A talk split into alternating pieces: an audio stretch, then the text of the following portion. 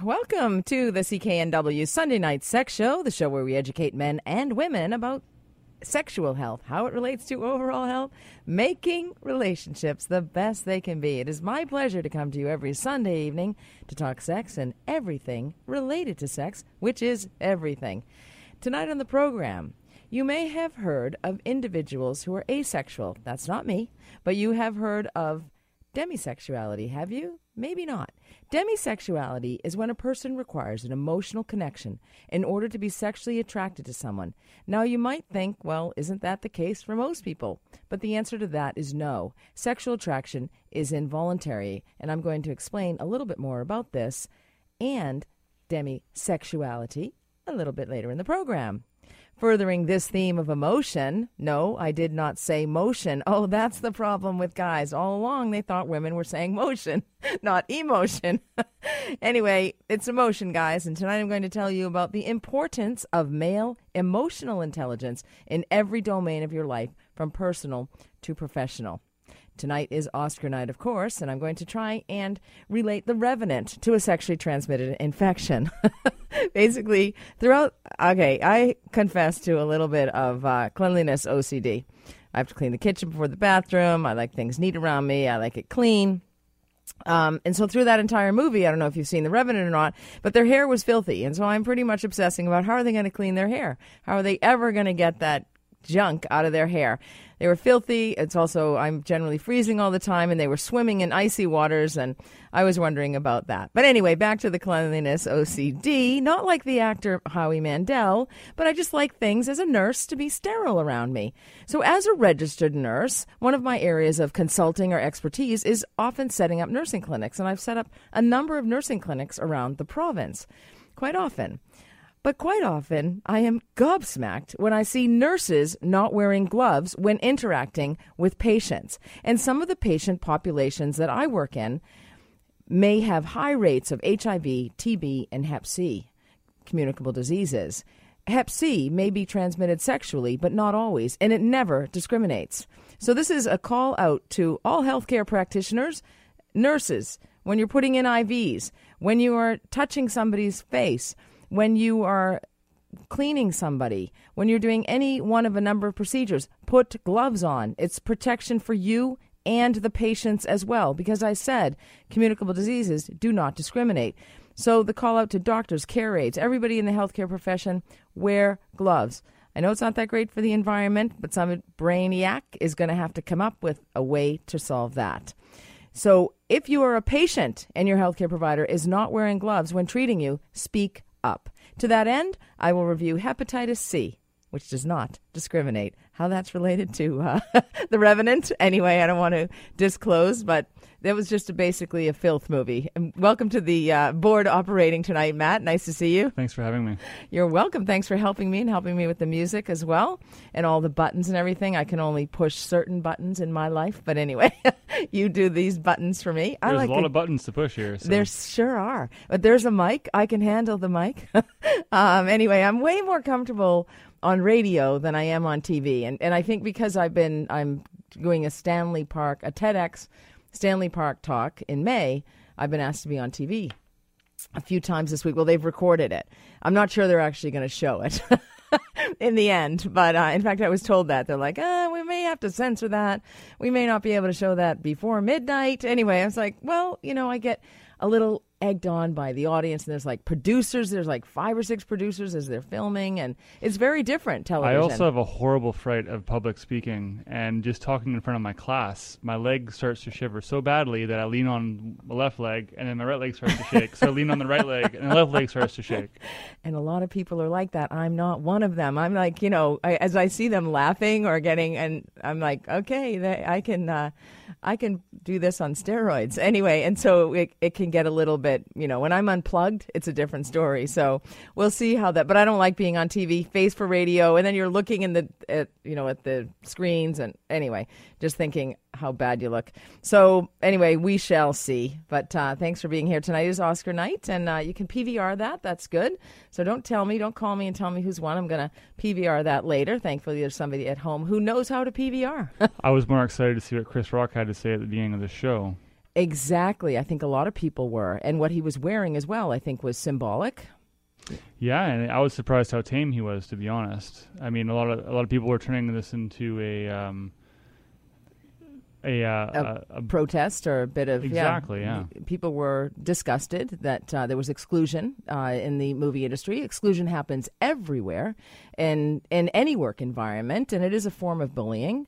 And uh, you know, once again, it's um, a lot of old white men, I guess, that are determining some of the. Uh... Well, he did say that maybe there just wasn't an, there, there maybe there wasn't some enough people that were deserving of winning the award, but he also went out and said that that black actors do not get the roles, the e- big e- roles. Exactly, exactly. And so that was a huge point. That's absolutely correct. Yes, so uh, discrimination, you know, around everywhere, and it's most unfortunate uh, in the world because we would, you know, we're losing out on talent because of limited vision or tunnel vision from. But to people. be honest, I don't watch these award shows anyways. No, I, I the, the, the, the movies and the artists that I like that don't win these awards anyways. So. Oh, well, I'm interested in the fashion quite a bit. I love fashion and I do like the dresses and I judge them and I decide that they should be a different color or, whatever. And then the plunging neckline, which is in style this year, really the deep plunging halfway down the navel. You have to have no breasts in order to be able to wear a dress like that. So um, otherwise, you're on a, a relentless search for the right bra. and that doesn't work either. But anyway, well, thanks so much. I, I will be watching that a little bit later. But uh, before then, or no, after then, sorry, uh, this week, in fact, we're going to be talking about sexual desire tonight. And sexual desire is a, such an important subject and so vital in relationships and so common when there are issues, especially in long term relationships with sexual desire. And there's so many factors that can come into play or not. Uh, no play there, which is no good. Uh, so I want to let you know about some clinics that I'm holding at London Drugs in the month of March. I'm holding about six clinics. And the first ones begin this Thursday, where I'm going to be in North Van. Now, you can go to my website, which is backtothebedroom.ca, to find out about the clinic in your area. And so the very first clinic that I'm doing is in North Vancouver at the London Drugs at 2032 Lonsdale Avenue. And that's going to be Thursday, this Thursday, March 3rd, 3 p.m. to 7 p.m. So, low desire, if it's keeping you away from a healthy sex life, I am going to help you in person get your groove back. so it can be a one-on-one con- it will be a one-on-one consultation. I think they're half an hour appointments. Uh, I'll teach you how to understand your body, learn some new tricks, hear about effective solutions that can be used every day. Men and women can come because men may have questions about a female partner's low sexual desire. Um, so you can book an appointment, but you need to book an appointment with the pharmacy. You can. I'm also going to be in Surrey once again on Friday. uh, I've gotten out of my car twice in Surrey. Nothing against Surrey, but th- I've been going to Surrey recently. in all honesty, the two times that I got out of my car to either get a sandwich or I can't remember why the other reason was probably to get a sandwich. Um, I don't eat bread, but anyway, um, to get something to eat. Uh, I was my life was endangered. like I'm never getting out of the car again. Honestly, like I read, I went into a subway and to get a salad at the subway, and uh, there was a gang in there that had an incident, and they were calling the police, and I was like in the middle of this nightmare. It's it was terrible. Anyway, so that one is going to be held in a safe area at number 100 15355 24th Ave in South Surrey. So do call the London Drugs in South Surrey if you want to make an appointment with me. And there are other cities that I'm going to as well. Delta and Langley, they're a little bit later on in the month. And New Westminster, apparently there's low sexual desire out in New Westminster too. And Vancouver, whew, big time. So March 17th, St. Patty's Day, I will be uh, giving you some Irish instruction on. Speaking of Irish instruction and sexual attraction, have you seen the movie Brooklyn? no, I haven't actually. Okay. I was gonna say I'm also from South Surrey. Oh, I'm so, so sorry. I tell people I'm from White Rock, so it's all right. I'm so sorry. I'm so. I couldn't. I don't. I don't know Surrey at all. I have to say that. and I've been on one road the entire time. I won't say the the road that it is, but um, I, I don't understand the difference between South Surrey and Guildford and anywhere. It's 16th Street. It I, separates. I have no. yeah. That's the problem. I cannot live in a city where there's numbers. Okay, that just doesn't work with this blonde head because finances are not my thing. Okay, and my bookkeeper even said I'm the worst co- client she has, and I said, please don't let me go. Please. she she said she won't, but anyway, um, because I'm so afraid she's going to give up on me, but nonetheless, so numbers aren't my thing, but nonetheless, I'm certain that you know there's um, it, it's it's okay to go get a salad in Surrey. but anyway, what I was going to say was the uh, Brooklyn. Have you seen that movie? no, I haven't. Oh I'm- my yeah. God, I love that movie. And talk about sexual attraction. Immediately, I could have jumped through the screen with Tony, the Italian. Uh, cute as a button, beautiful smile, beautiful eyes, you know, automatically sexually attracted to him. I admit to that. I'll never meet him. You know, there's no emotional connection. so we're going to be talking a little bit further about that and clarifying sexual desire from the need to have emotional connection and why emotional connection impacts a lot of relationships negatively, and then the sex can wane. Anyway, we've got a lot to cover tonight. Um, I'm also going to cover your emails, which thank you very much for your emails. You can email me, sextalk at cknw.com. You can also call me if you have any questions at all about any of the subjects that I'm talking about or not. 604 280 9898 or star 9898 on your cell. The lines are open, Matt, are they? They Ec- sure are. They sure are. Okay. Well, thanks so much.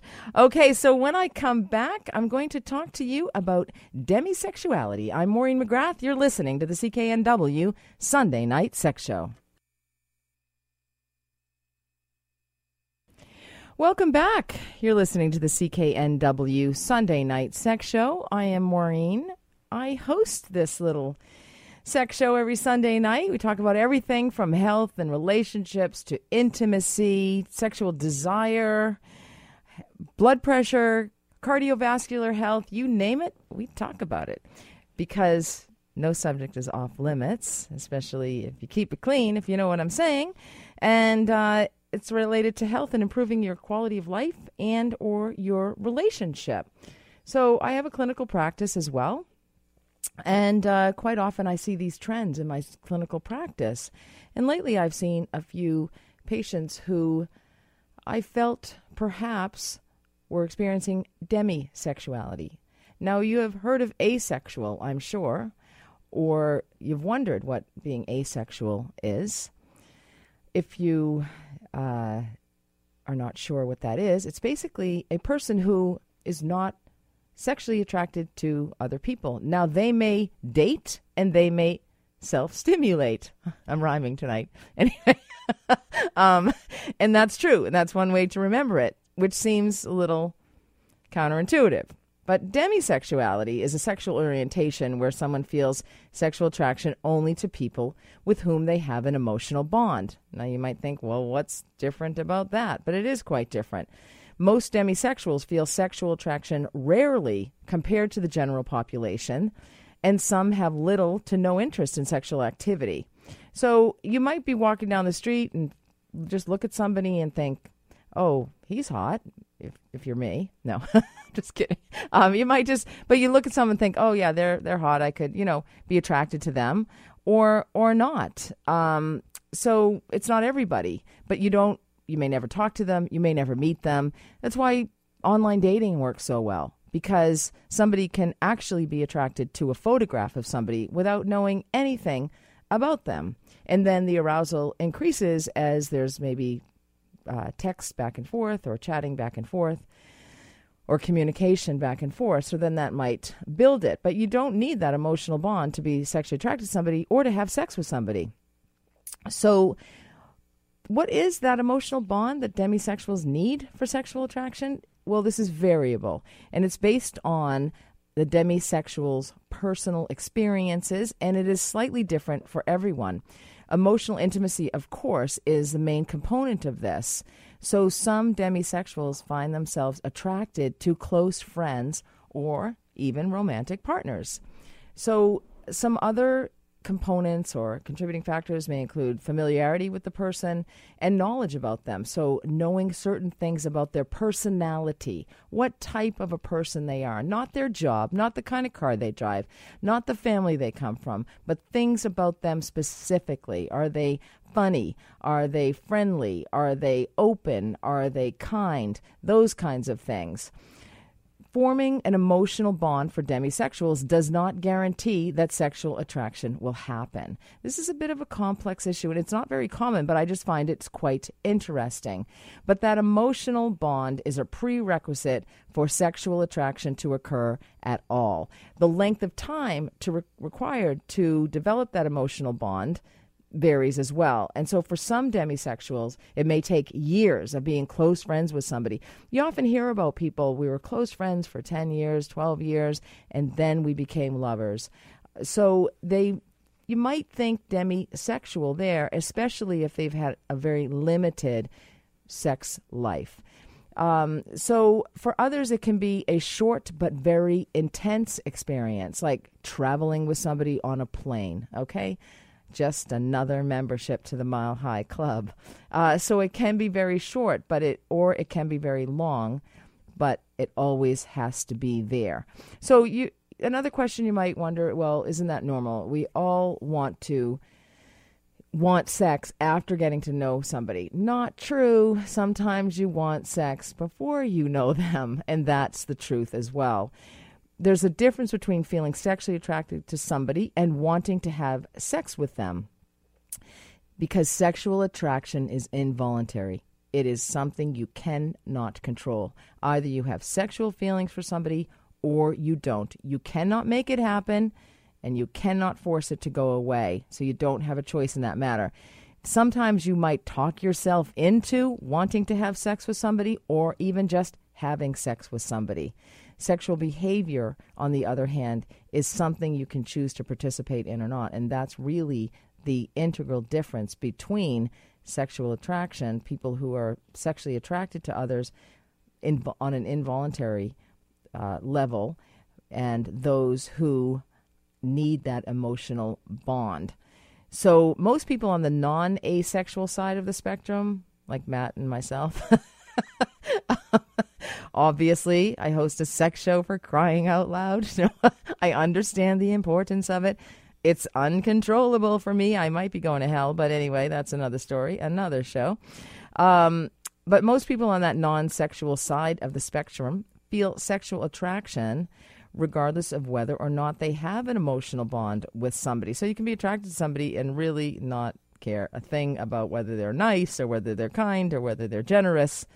You may have sexual feelings for attractive people on the street, as I said. Somebody in a movie, and wasn't that Brooklyn movie just wonderful? I just completely loved that movie. You have to see that, Matt. Anyway, it was well, you know, I cried. You know, you'll laugh, you'll cry, um, but I, I can cry. I'm competent at crying. I'm so um, out of um, touch with what's in the theaters. I've never even heard of it. So you haven't heard of Brooklyn? No. Oh my gosh! All right, you have to see it. It was a beautiful movie, but it's a complete chick flick on steroids, okay? It is totally that, but I loved every single second of it. Of course, I'm Irish, and it's an Irish story, and it's about a young woman coming over to New York, and of course, I love New York, and I'm from Boston, and anyway, it had everything all over. It had romance and you know passion, a little bit of passion, not not so much, but but it had the romance factor for sure, for sure, and all the scenery was it was anyway, and all of the shame and all of the uh, judgments and uh, the lack of sexual education for women and the difference between men and women and in terms of sexual socialization. So it had a lot of components in it um, that that I like. But anyway, th- a lot of people have enjoyed that movie as well. But um, you know, people on that non asexual side may have sexual feelings for attractive people on the street or celebrities like me. But one time I met Dave Duchovny and I had nothing for him. I didn't even know who he was. anyway, I didn't recognize him, but the entire Starbucks did. But that was okay. Um, but no, he didn't do it for me. But um, but actually, anyway, that's a long me. story. What's that? So he does it for me. you know, it, it, it's actually funny because when I I did meet him in a Starbucks in Kits, and um, and I didn't know who he was, but I kept saying, "You look familiar to me." I didn't have enough money. Of course, I told you finances are my problem in life. But anyway, I didn't have enough money to buy the bagel and the coffee, so I was going to get a pretzel stick or something. And and then he offered to pay, and I was saying, "Oh no, it's fine. I'll just get the pretzel stick. Forget it." And he's like, "No, no, no. We need assistant on paying." And everybody was stopped, and I kept saying, "You look so familiar to me. You look so familiar to me. Can I pay you back?" In my guilty Catholic Irish way. And he said, No, no, forget it. I'm like, Are you a respiratory therapist? Do you work at the hospital? And then I realized the night before I was clicking through the stations, and there he was. And I thought, Oh, he's cute. I'll watch this program. but then when I saw him in person, I didn't, I didn't have it for him. Anyway, he was a very nice guy, had lots of nice uh, personal um, traits to him. He was, he was nice and friendly and obviously generous and, and com- kind. Anyway, so, um, and now I have that bagel, you know. in uh, and as a trophy in my no I don't. Anyway but um, so this demisexuality is it's important it's important that demisexuals have a sense of community so that leads to a stronger sense of self because they are very a very small group in in the world but there is a community to support them. It's very helpful if you feel that way. You just don't feel odd. It's always knowing knowing how you're feeling you know what what you might be is always helpful in terms of a healthy life. Anyway, I'm Maureen McGrath. When I come back, we're going to talk about emotional intelligence for men. I'm Maureen McGrath. You are listening to the CKNW Sunday Night Sex Show.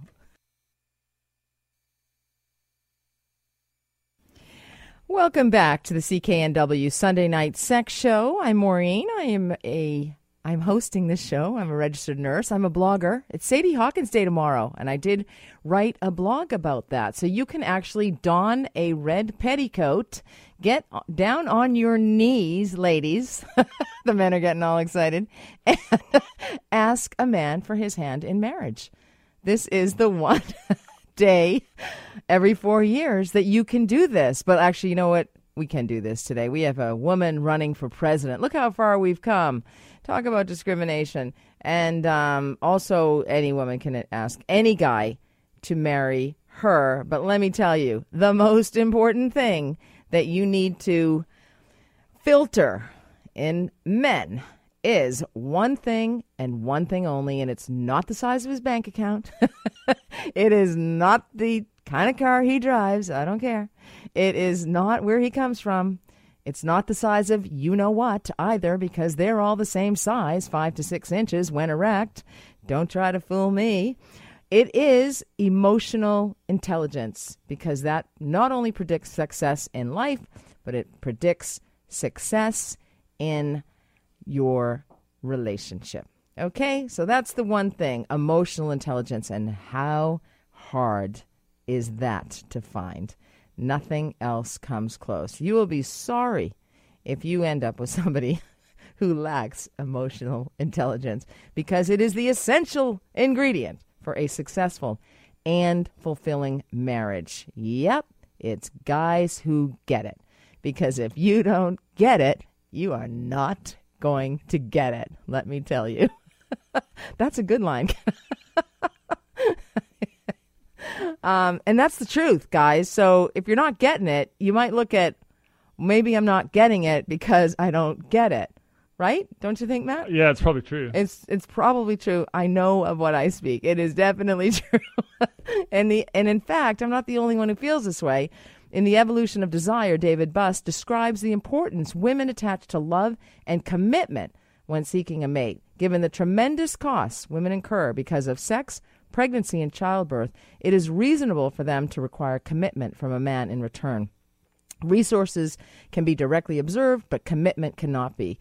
Gauging it requires looking for cues that signal the likelihood of fidelity in channeling resources. Love is one of the most important cues to commitment. And because sex is one of the most valuable reproductive resources women can offer, they have evolved psychological mechanisms that cause them to resist giving it away indiscriminately.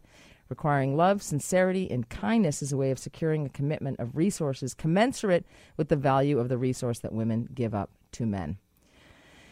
Clearly, it is not smart for women, especially smart women, and most women are smart, to spend time in a relationship with any man who does not readily demonstrate love and affection. But the emotional intelligence cannot be overstated, the need for that. So, from day one, you need to evaluate men based on their levels of sincerity, kindness, and some other indicators of emotional intelligence. And so the theory of emotional intelligence identifies four key abilities. I hope you have this, Matt, because I see you listening intently over there. Perceiving emotions, okay? The ability to detect and decipher emotions in faces, pictures, voices, and cultural ad- artifacts, including the ability to identify one's own emotions. So, how somebody is feeling, how a guy is feeling, and being able to say that. Now, it's very difficult for men. I understand that to talk about their emotions because men are not socialized like women, and women are much better talkers, present company included. I mean, it's easy for women to chat. We chat with our friends. We're talking about this. If you've descended from the Irish, you know, I mean, they're like talking about somebody's bread and how it was not, you know, too expensive and it was never that good anyway, and it's dry and it's so intense. Anyway, they go on and on. They've we've just been trained that way. But men are not. Men are trained to hold back their emotions, not to talk about things, and, and therefore they have this fear and they put up this wall, and that doesn't help, especially if there's trouble in the relationship. So, perceiving emotions represents a basic aspect of emotional intelligence because it makes all other processing of emotional information possible, and that is key. Also, the ability to harness emotions to facilitate various cognitive activities such as thinking and problem solving instead of freaking out, instead of screaming. So the emotionally intelligent person can capitalize fully upon his or her changing moods in order to best fit the task at hand.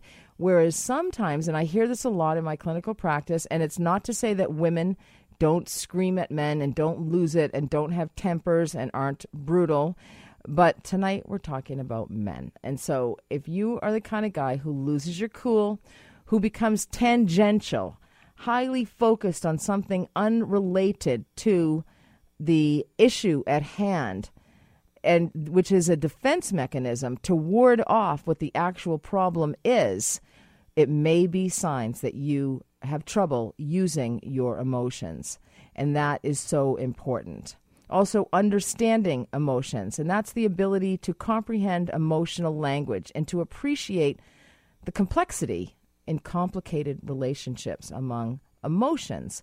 So, understanding emotions encompasses that ability to be sensitive to slight variations between emotions. So, that changing, and I know men are always like, you know, what did women want? I don't know what she wanted me to say. Or that's another very common one that guys will say. Well, what do you want me to say? And so some women might say, I want you to say you care about me. And then, okay, I care about you. And you're just putting words into their mouth. And that is also going to undermine the relationship because the ability to recognize and describe emotions and how they evolve over time is also key. And there are going to be slight variations in emotions. And with women, because of estrogen and the fluctuating levels of estrogen, the moods can be impacted as well. And you're kind of thinking, I mean, I just I just want to watch a sports game, get a beer and, you know, grab the clicker. You know, that, you know, I heard one guy one time say, I'm a regular guy. I need a couch a beer, and a TV. And so some men, you know, remain, and that's true. Some men just don't they just want to check out they just don't want to even be involved in the emotional part of it another patient of mine told me that her husband will ask her three or four times a day how was your day how was your day and she's answered him and by the fourth time she's thinking didn't you hear me the first three times? You're obviously not interested in how my day went. And so if you're finding yourself doing that, maybe because you're bored or you've had it, and long term relationships are tough. And long term relationships can be anything over a year and a half, two years. And so it's tough to keep it all interesting and involved. And it's much more helpful sometimes if people have different careers or uh, have their own independent lives and then come together. Well, that's nice too. Anyway, but uh, keep trying to seek that because physiologically we're quite different, and that's not going to happen. But I digress. I may be able to talk about that more next week on the program. You can call me 604 280 9898 or star 9898 on your cell. The show ends tonight at 9, but next week the show goes till 10 o'clock. 8 to 10. So it's two hours of sex starting next week. But anyway, getting back to managing your emotions and being emotionally intelligent So, regulation of emotions, self regulation, emotion regulation, I can't say it enough. The emotionally intelligent person can harness emotion, even their negative ones, and manage to achieve their intended goals. So, they manage their emotions so that they meet their objective or meet their goals. And emotional intel- intelligence manifests as empathy. So that's putting yourself in someone else's shoes, understanding where they're coming from, sincerity, being engaged, really being interested, kindness, and affection. These are all crucial to demonstrate your love for somebody else. So, what you want in a guy, and you may have actually ended up with a guy who has none of this, and that's bad. but, guys, that's why it's the onus is on you to perhaps educate yourself in terms of and and that takes insight okay? And insight is such a that's also so helpful in terms of success because those who lack insight will not ever get help for their drinking or other substance abuse issues for their cheating issues for their anger issues for their lack of success in a personal or professional relationship when you lack insight, you don't have the ability to look within and say, hey, maybe if I change this, or your negative attitude. A negative attitude is addictive, okay? Nothing good will ever happen for me. Everybody else always makes more money. Everybody else has more sex than I do. All of that negative thinking just wields more negativity, right? You give you get what you give out in this world. So, fortunately, emotional emotionally intelligent behaviors are visible from first meeting somebody. So it pays to be cautious, but also you got to be forewarned about psychopaths and sociopaths. And I'm going to talk about them in much more detail next week. I've had my fair shake with those two groups of people, mostly psychopaths, because the people that I work with are are educated, highly educated, quite often, um, may have families, they can appear to be successful, very charming, and so they're psychopaths. And then we have sociopaths as well. But you want to beware of the psychopath, uh, especially in a loving relationship, because it's never going to be about love, because they lack empathy and they cannot love. So you got to look at things how does a guy feel about his family? Is he protective of his sister? What does he think of his mother? That's an important relationship. How does he treat you? Does he communicate in a way that's consistent and congruent with his actions? Is he interested in learning more about you and sharing about himself? How does he demonstrate affection towards others? Does he ever seek physical contact with you that does not lead to sex? That's another problem. A lot of women will say, he cannot hug me without expecting sex. And that's a problem in a relationship observe the depth of his emotions? Have you ever seen him deeply moved? Has he ever oh, well, this is a risky one because if he's been brought to tears, that's also a sign of a psychopath. They cry on demand almost. So, but an, a man with an intact oxytocin system will feel emotions intensely, and he may tear up during a particularly emotional story or, or you know, a problem or illness with of a friend or something. Um, if he doesn't cry for you know the kid with cancer, you get you're out of there. Okay, so you want to know that he has feelings, and he does he find time in his life to serve others, and so some those are some of the ways and some of the things you can look for. Not every man's going to meet these criteria, but these are some of the hallmarks of emotionally healthy or emotionally available men and available as human beings and as emotionally intelligent people. And you are much more likely to have a beautiful relationship if your man has the ability to demonstrate love and affection. And that's far more important than any other female attraction cue. Everything is built on this foundation. I'm Maureen McGrath. When I come back, we're going to talk about sexually transmitted infections. You are listening to the CKNW Sunday Night Sex Show. Maureen McGrath. I am hosting the CKNW Sunday Night Sex Show here. I love your emails and your calls. You can call me 604 280 9898 or star 9898 on your cell. Or you can email me sextalk at cknw.com. So I uh, have a couple of emails here that I'm going to read. I don't think I'm going to be able to get to all of them tonight, but I will write you back if I don't get to them. So the first question is Saw the article about you, Maureen, in the Vancouver Sun. I'm curious what workplace bullying has to do with sex. Well, when you are a target of a workplace bully, you it's very stressful. It's high anxiety. You can become depleted, and um, you this will lead to fatigue, exhaustion, and that may actually result in low sexual desire because of the impact it has on your physical and emotional health. You may have problems with trust as well. So the the two are actually tied, and people don't realize that. But to be quite honest with you, everything's related to sex. So uh, having your sex life, uh, having a healthy sex life, noting that, understanding that, will also uh, be indicative of your overall general health. So the okay, I have Kate on the line. Hello, Kate. Hello, Kate. Are you there? Not there. Okay. Sorry, we just lost her. Uh, we lost Kate. Kate, you can call back if you like. Had something to do with men. Anyway, uh, so I have another email. These are some pretty quick emails. And it was just like, you can give me more details than this, but I, I kind of figured it out. Hi, Maureen. What was the name of that product you were talking about last week? I talk. So, I mean, I talk about a few products, many products that I, I've tested many products. I've had good pay, feedback from patients. And if I have good feedback from patients and I feel it's worthy and valuable for patients, then I will advise it. Like the womanizer, for example. So the womanizer is the is a clitoral suckling device, and it is new to Canada. It's available on my website only. There's no nowhere else holds it carries it at the moment. There are two types. There's the um, WP 100 and then the WP 500. I haven't tried the 500 one yet, but anyway, I imagine it is just even better than the 100. The 100 is pretty darn good. So that's the womanizer. Um, and the other product, because I figured this is a guy, and so I figured he was talking about. Um, he was. Oh no, no, no, no! This is no, this is the email that I got.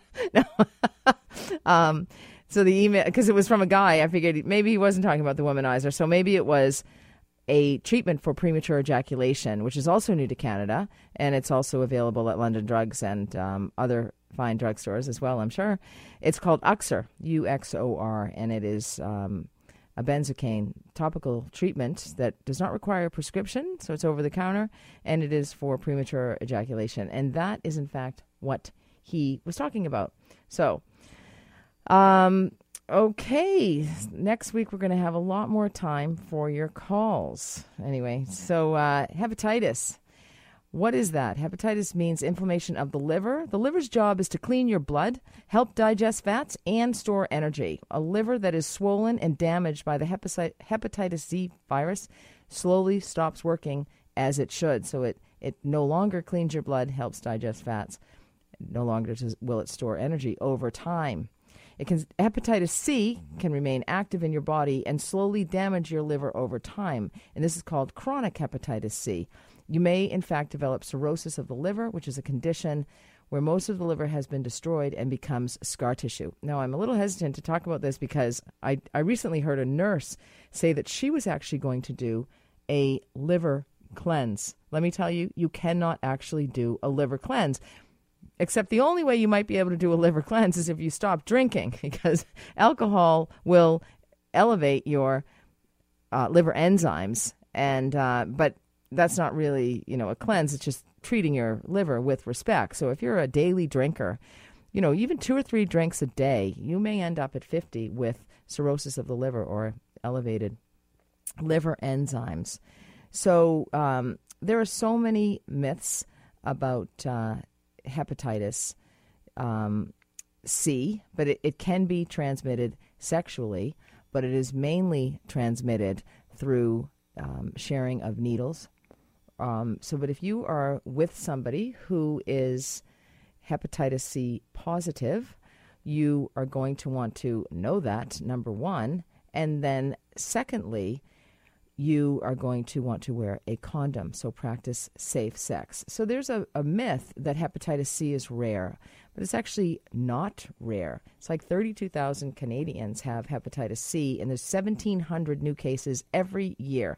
It's the most common infection that is spread through blood. And hepatitis B is also commonly spread through blood. Hepatitis A is usually spread through food or water. All three forms are caused by a virus.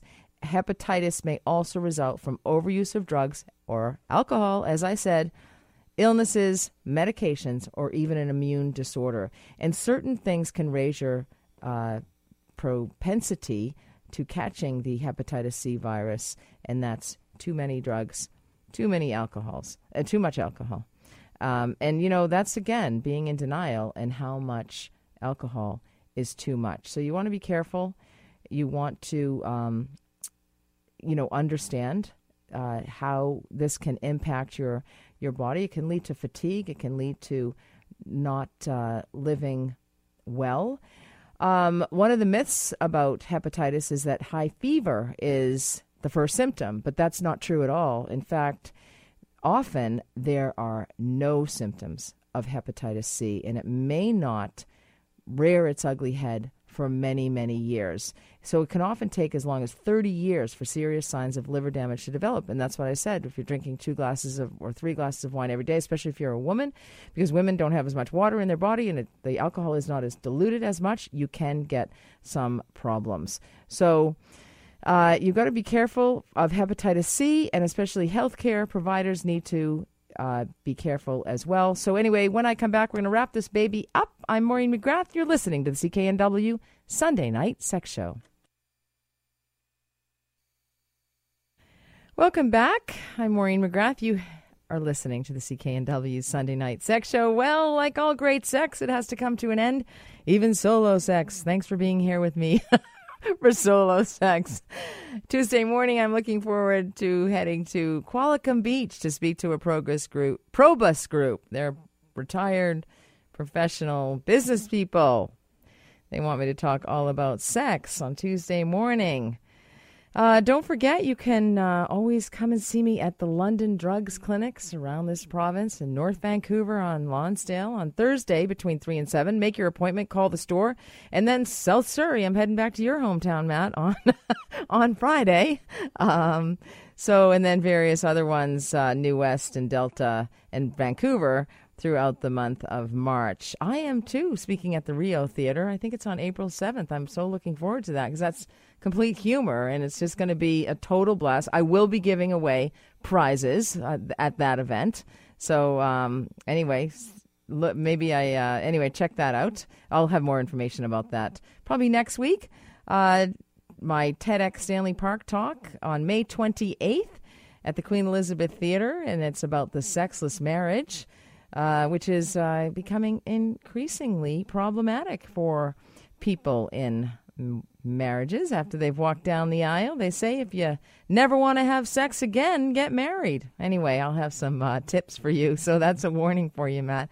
I'll have some tips how to prevent that. Uh, at the uh, Queen Elizabeth Theater. I don't know how I'm going to do that, but anyway, I, w- I just mean stand up on that stage in front of 2,700 people or something. But anyway, I'm just going to have to fantasize that I'm somewhere else. Fantasy's always good. Uh, as I said, next week the show goes to two hours, so get your questions ready.